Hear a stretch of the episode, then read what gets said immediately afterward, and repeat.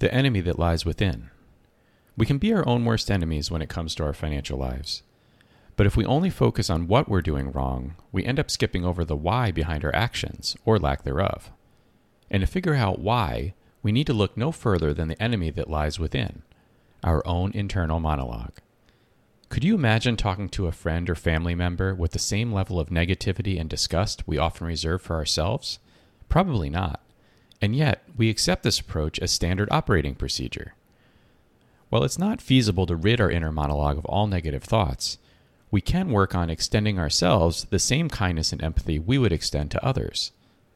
The more we practice positivity, empathy, and forgiveness with ourselves, the more we start to realize we're capable of dealing with any issue we encounter, financial or otherwise.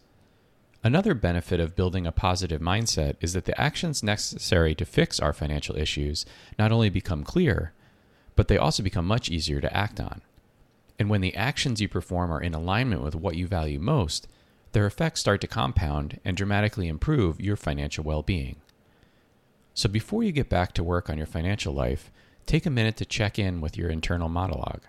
Remember, you don't have to let negative self talk get in the way of living your best life.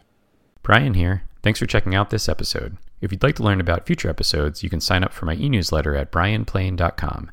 Now, on to the disclosures. Brian Plain offers investment advisory services through Gradient Advisors LLC, Arden Hills, Minnesota 877-885-0508, a SEC registered investment advisor. Gradient Advisors LLC and its advisors do not render tax, legal, or accounting advice. Brian Plain CFP is not a registered investment advisor.